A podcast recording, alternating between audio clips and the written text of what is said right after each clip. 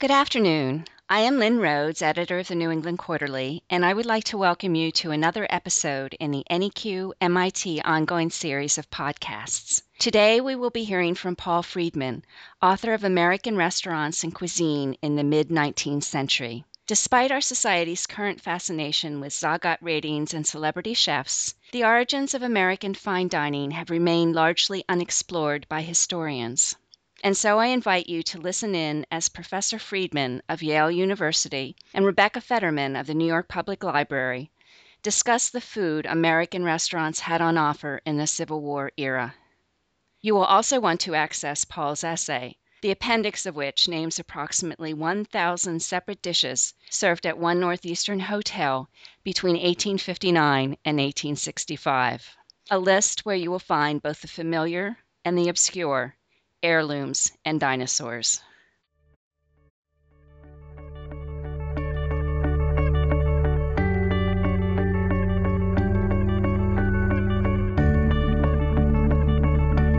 My name is Rebecca Federman. I'm the Culinary Collections Librarian at the New York Public Library, and I'm here speaking with Paul Freedman, Professor of History at Yale University, on his article in the March 2011 issue of the New England Quarterly called American Restaurants and Cuisine in the Mid 19th Century. And Paul, I wanted to talk to you a little bit about your research findings in going over the menus in the library's collection, you've found number of dishes that are referenced quite frequently. And the most referenced dish throughout your menu research is macaroni. It's on 88% of all the Fifth Avenue hotel menus, for example. When someone mentions macaroni today, one thinks generally of elbow macaroni. Is this the shape that 19th century diners would have eaten? What is meant by macaroni, or do we even know? It is elbow macaroni. It's a little surprising that macaroni should turn out to be the single most frequent item on these menus. Uh, these are very high end restaurants, so this is not uh, intended to be uh, inexpensive or comfort food, but it's uh, it surpasses even such uh, popular dishes as various kinds of oysters or mutton or beef, and it comes in about eight or nine ways, and it does seem to be our familiar elbow macaroni uh, served in various proportions and in various ways with cream, with cheese, and baked or cooked on a stove. Were there any other sauces did you see in your findings? They have a lot of different ways of combining these things. So sometimes it's boiled slowly uh, with milk, cream, and then cheese is added. Sometimes it's uh, cooked on the stove and then baked a little bit closer to what we would be familiar with. Sometimes uh, with meat, mm-hmm. sometimes made as a sweet dish with puddings, although that appears as a pudding, it appears more in cookbooks than in hotel menus. What other kinds of dishes did you come across the most frequently besides macaroni? Well, there are a lot of oyster dishes, mm-hmm. uh, either served um, on the half shell all of these oyster dishes are cooked, so baked on their shells or cut up and made into patties, oyster patties, a la bechamel, very popular. Other very popular dishes include mutton, sometimes served as cutlets, sometimes chopped up and sort of made into like a hash called a haricot, French term basically. Haricot of mutton a la bourgeoise, for example, is mentioned in uh, 140, 150 menus from the Fifth Avenue Hotel. Apple fritters are very popular. Baked beans and pork. Mm-hmm. Uh, these are, you know, not incredibly elegant sounding dishes, but they are American uh, dishes par excellence of the 19th century. Very popular on these menus they're very sort of comfort food dishes and they remind me of the kinds of foods that one would see perhaps on a elegant french restaurant menu today but sort of the roast chicken equivalent you know where you go to a restaurant and there's all these unique items and then you see a roast chicken or a salmon or sort of more familiar foods. Many of the dishes are these dishes that would have been prepared at home. I mean, these comfort foods clearly would have been prepared at home if you saw them in cookbooks of the time. Did you see many other dishes in cookbooks, or was this really was dining out really about trying new things? Well, as with now, as you point out, it's both. That is, people sometimes want what uh, we consider to be comfort food or things that they could make at home, but either the restaurant perhaps makes it better, uh, you know, roast chicken, or that just happens to be what they want, whether they can get that at home or not. There are almost a thousand different entrees at the Fifth Avenue Hotel menus, which go on uh, over a series of years, and each menu each day is different. So if you look at these entrees, they include very fancy dishes, either fancy in the sense that they involve difficult to obtain or expensive game birds, such as uh, reed birds, uh, prairie uh, hens, canvasback ducks. And uh, things like that, or uh, venison, or expensive because they involve turtles, terrapins, green turtles, uh, and other exotic sea creatures. Also, what the restaurants would serve that people would not make at home, or that certainly don't appear in cookbooks of the era, are things with uh, the fancier kinds of French sauces. So, sauce financière um, with uh, you know meat distillate and truffles, or sauce Robert, which is another kind of reduction sauce, uh, meat sauce with mustard and white wine. Uh, a lot of things sauce Robert uh, or uh, sauce financière or uh, à la soubise, à la poulette, these various kinds of French preparations. These would be more uniquely restaurant items. But the basic meat served with this would be things like pork cutlets, lamb cutlets, tenderloin of beef. Uh, expensive, but not uh, overwhelmingly exotic either. So you spent some time looking at the Fifth Avenue hotels, as you mentioned, and menus from the Revere House in Boston and also the American Hotel. Did you see a lot of differences in the kinds of dishes that were served at there, there was obviously a bit of overlap, but were there dishes that really stood out that were different? In general, the menus are very similar. Okay. And I uh, found that indeed I looked at about 85 different restaurants across the United States between about 1835 and 1865. And the menus are, are pretty similar, more similar than you would expect given the different regions of the United States, and the fact that technology and transport had not yet made it easy to send items across the country. There are some regional characteristics but you know so that you're going to have uh, certain kinds of fish in the northeast like shad shad is more popular in uh, new york restaurants than in boston restaurants on the other hand cod seems to be more popular in boston but the menus are very varied and have a lot of different kinds of entrees. But the difference between, say, the Revere House and the Fifth Avenue Hotel is um, is minimal. And what about other parts of the country? This so you looked at a few places in the South and in the Midwest as well you get more game in the Midwest at this uh, mm-hmm. at this time, and uh, sometimes they will even celebrate it. A restaurant in Fort Atkinson, Kansas, had a kind of pioneer celebration in the uh, 1870s, where they had all these uh, local game dishes, and they gave them mock French names. So you know, uh, Wolverine a la bourgeoise, or prairie chickens a la crapaudine. So they they make it appear uh, as if these are very elegant. But of course, this is not meant to fool anybody. It's a kind of self satirizing thing. So, uh, game, uh, bear.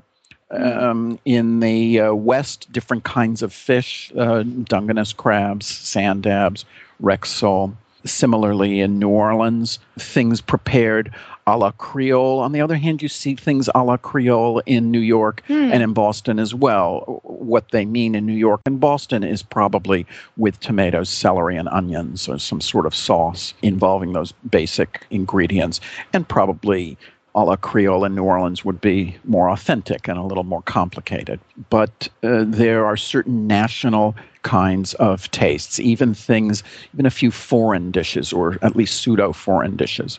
So that curry is very popular.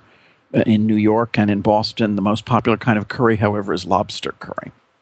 So you mentioned a number of these uh, different kinds of fish and game, and how you say sort of these menus demonstrate the essential poverty of the 21st century natural as well as culinary environment. So many of the, the ingredients you came upon in these menus is no longer available or at least easily available to diners. Which dishes of the ones you, you referenced do you think, um, if the ingredients were made available, could make a comeback? Well, uh, uh, there are a lot of duck dishes, and there are all kinds of ducks black ducks, brant ducks, redheads, a kind of duck called a reed bird.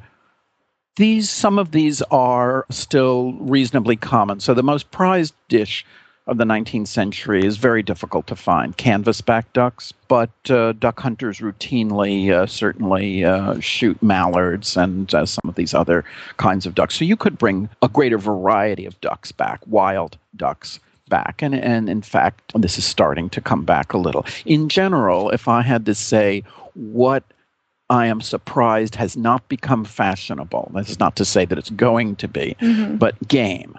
Uh, I would say that's the next frontier. You know, now that the innards uh, and entrails of animals uh, have a certain fashion at uh, mm-hmm. you know, Mario Batali's uh, Babbo and Del Posto to start out with, but now uh, spreading in all these head to tail kinds of establishments. I would have thought that game would make a comeback. So you uh, you heard that here first. So All ducks right. could make a comeback. Um, terrapins, turtles. I don't see that uh, uh, becoming widely available for uh, environmental reasons. And some birds also are not likely to be very fashionable. There's some dishes for robins, uh, not uncommon, but not something that yeah. sounds very appealing to us. Robins en croustade, for example or uh, robins uh, in cases, as in sort of a pastry.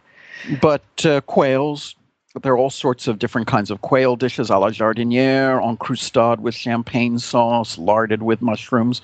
Those could certainly come back, and even uh, even if they're not wild, they're pretty tasty. Most of the menus that you looked at were really from the 1830s to the end of the Civil War, but you did look at a, a few um, into the 1870s, 1880s? Yes, the New York Public Library has the, um, you know this incredible collection of Fifth Avenue hotel menus, uh, 365 per volume, 22 volumes uh, between 1859 uh, when it opened and uh, well into the 1880s. And I have not uh, analyzed every one of these volumes, but comparing uh, one of the 1880s uh, volumes, 81, 82, with the earlier ones, I'm struck by how little has changed. Oh, really? And this is a surprise because generally speaking, histories of food in the United States emphasize the ostentation, the fanciness, and the Frenchness of the Gilded Age, the period of wealth after the Civil War, so beginning in uh, the 1870s and lasting through the 1880s, you would expect that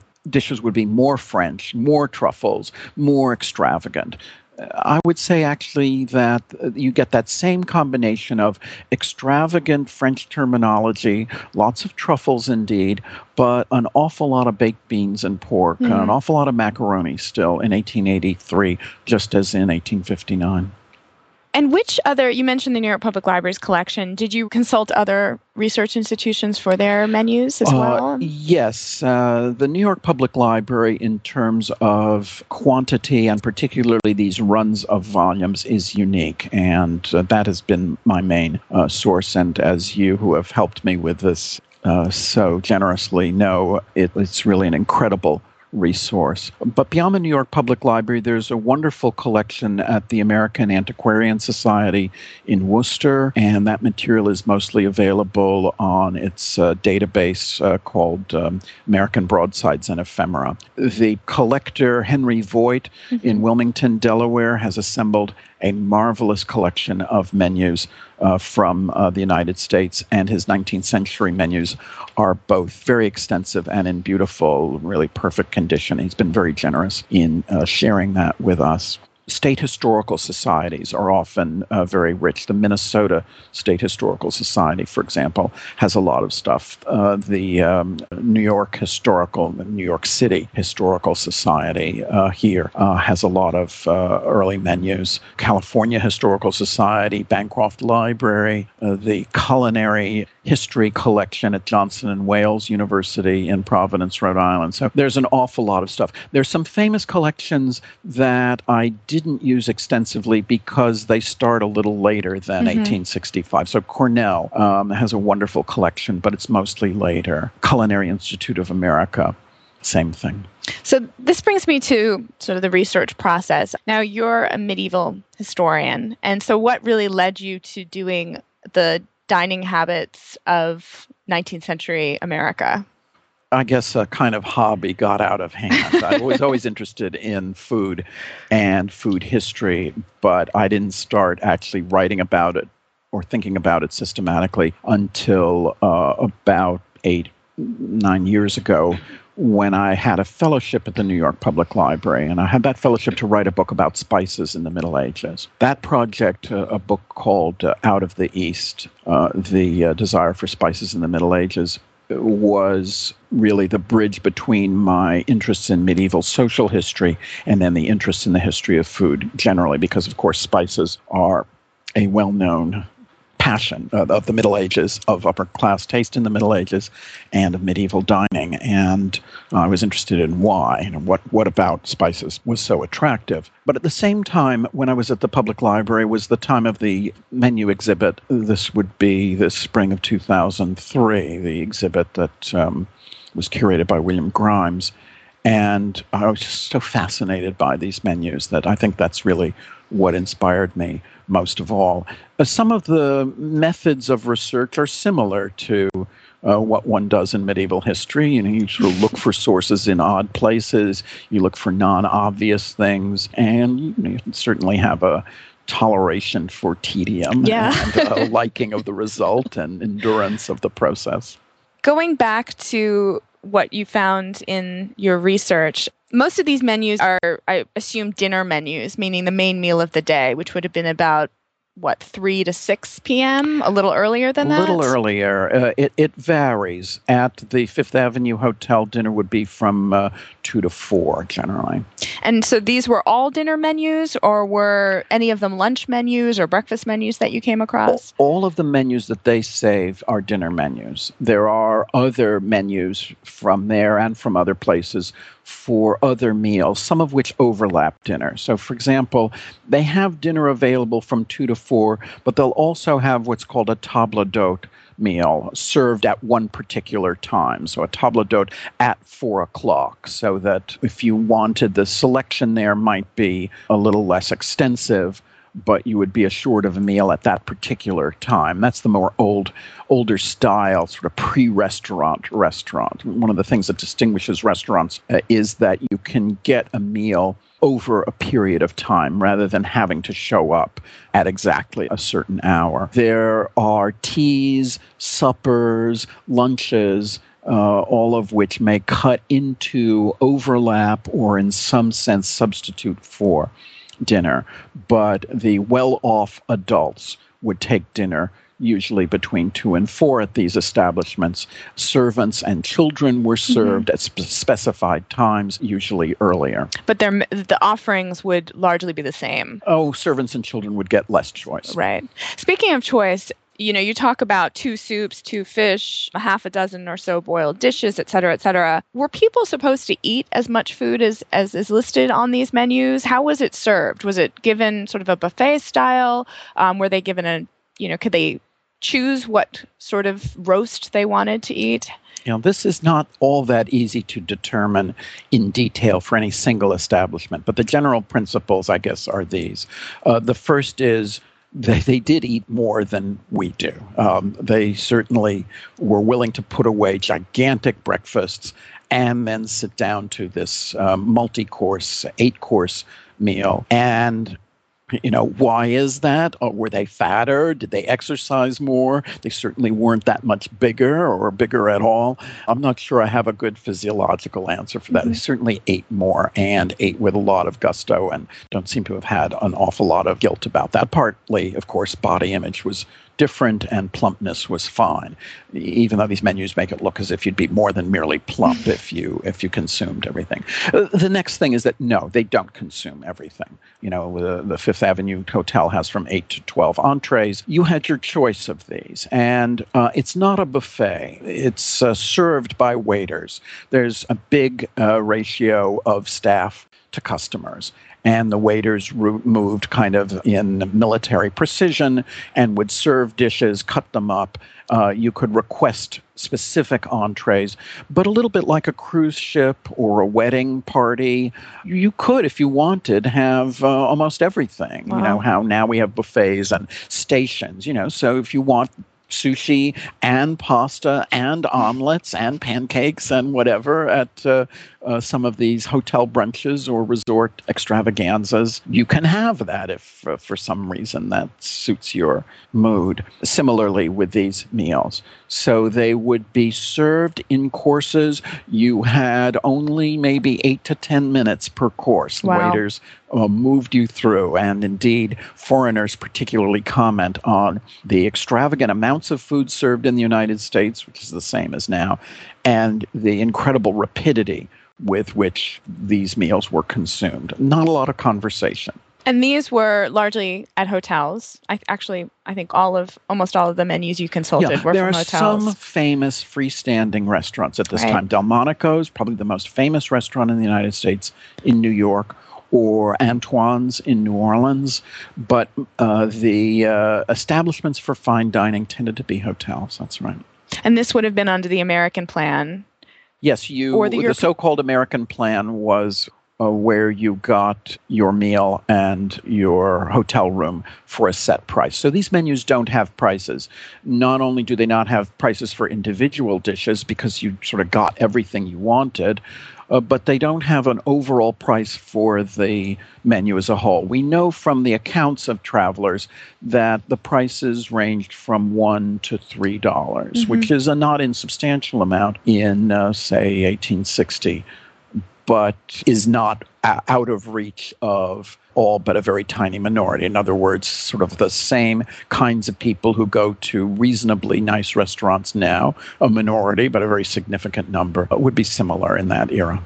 And you mentioned children and servants eating a little earlier. Um, and you also talk about this a dinner at the St. Nicholas Hotel in 1853 where men and women dined together, which was apparently fairly unusual. Did you notice a difference in the food offerings of ladies' menus versus gentlemen's menus? Yeah, the, the standard was to have a ladies' restaurant and a men's restaurant. And generally, if a man and woman were uh, you know, married couple or accompanying each other, the dinner would be taken in the ladies' restaurant. Men's restaurant being thought to be too rough to course for women to be in. The mingling of the sexes, however, was never un- really unusual, and it became more common as the century wore on. The Fifth Avenue Hotel seems to have had uh, men and women dining together uh, right from the start, that is from 1859. But where you have a ladies' restaurant, so called ladies' ordinary, there's nothing that you can discern that distinguishes mm. it hmm. from the men's. They have the same uh,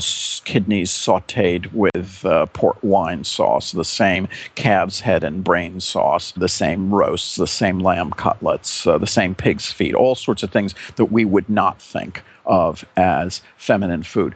It is the case, however, that as early as the 1850s, there are establishments particularly ice cream parlors that were thought to be for women or were set up for women as places to go, uh, relaxation from shopping, for example. So that the association of women with ice cream is perhaps the first, you know, chicken salad with sauce on the side mm-hmm. kind of ladies dining. And we mentioned before that most of these are hotel menus. Did you, in your research, come across sort of tavern menus or more freestanding but less high end restaurants from the same time period, or are those hard to find? Those are a little harder to find. They're sort of not the sort of things that people save as souvenirs. Mm-hmm. But yes, we have them. Uh, sometimes they have separate prices they are not radically different. They'll have some of the same kinds of dishes, at least of the more modest type. They'll have uh, baked beans and pork. They'll have a turkey hash with eggs. and things like that. They'll even have terrapin, a sort of special order. And in, in one case from the 1860s, the terrapin costs a dollar, which uh, is uh, three times what almost any other item on the menu cost. Chicken is also relatively expensive at that time. And did you keep track of the wines that were served? I mean, what kinds of beverages would be served? I mean, Madeira accompanying some of the dishes, but did you, in your research, did you mark down also what was being served? Uh, the wines are usually listed on a separate page and they do have separate prices. And then, as now, you could spend way more on wine than on the dinner. So, the most expensive wines, particularly in the um, 1840s, 1850s are Madeira. Mm-hmm. Uh, Madeira is a, is a wine that was very popular in the United States, in part because it improves with transport. Unlike most mm. uh, wines or even most edible products, it likes being shaken around. And indeed, uh, prized Madeiras were those that had been, say, around Cape Horn or some really mm. rough, stormy area. So the wine in the casks was sort of shaken. Madeira also is very, very durable. You could drink Madeira that was 100 years old then as now. Americans eventually lost the taste for Madeira by the end of the 19th century. The other very expensive kind of wines are German white wines, uh, Hock, as they were then called, Rhine wines, Schloss Johannisberger, which is still one of the great white wines of the Rhine. These wines would go for maybe $4. Mm. Uh, the most expensive Madeira I think that I've seen are 12 or $13. In other words, from uh, five to ten times the price of the meal. But again, if you uh, wanted a uh, 1961 Petrus or a 1982 uh, Romanée Conti, you would be paying in the tens of thousands of dollars for that, and no meal, at least to my knowledge, in the United States in terms of just food, right. uh, is going to come anywhere near that. So, do you plan to continue your research on this project? Go further into the Gilded Age and continue doing? I'd like to. I'd like to do more with the remaining Fifth Avenue hotel menus mm-hmm. at the New York Public Library. There are so many of them. And if I could analyze the data from all 22 of them, I think I'd have something interesting to say about American dining habits.